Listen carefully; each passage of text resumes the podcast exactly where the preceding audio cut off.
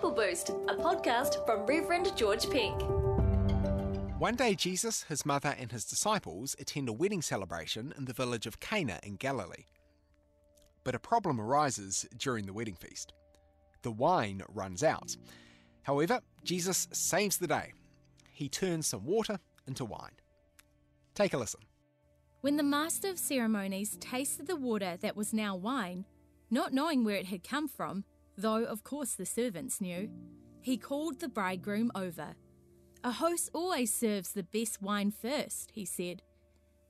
Then, when everyone has had a lot to drink, he brings out the less expensive wine.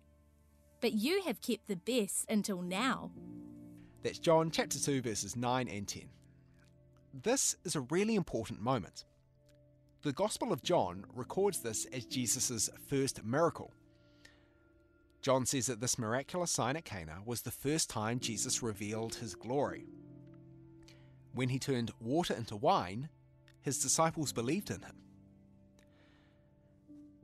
Now, if you go to a wedding today and the hosts run out of wine, it might be a bit embarrassing, but that's about it. However, as Glen Scrivener explains, if this happens in the first century, then it's totally shameful. If the wine at this wedding in Cana runs out, questions are going to be asked. Not just about the groom's hosting skills, but also about his ability to provide for his new wife. Running out of wine will be a disaster. It will be a source of shame for this family. But Jesus rescues them from that. He saves the day by turning water into wine. And thanks to him, this couple now have not just enough, they have heaps of it. The Bible says there were six stone jars, and they would have been pretty big. Those jars would have provided the equivalent of about 800 bottles of wine as we use them today. This detail represents something important. N.T. Wright says it's about God's lavish provision, God's generous, overflowing love, the glory of heaven filling the earth as the waters cover the sea.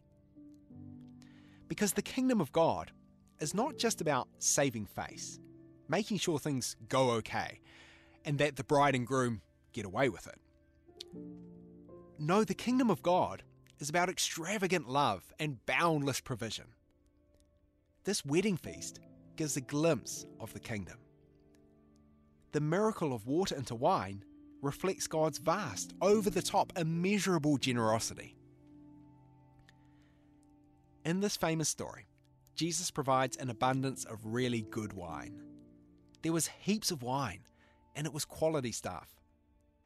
So it's a great story. But it's not just about Jesus saving the day at a wedding 2,000 years ago. It also gives us a picture of God's love. The abundant amount of fine wine reflects God's lavish, unconditional, and overflowing love. Thanks for listening to Bible Boost, a podcast with Reverend George Penk. For a new episode every weekday, subscribe in any podcast platform.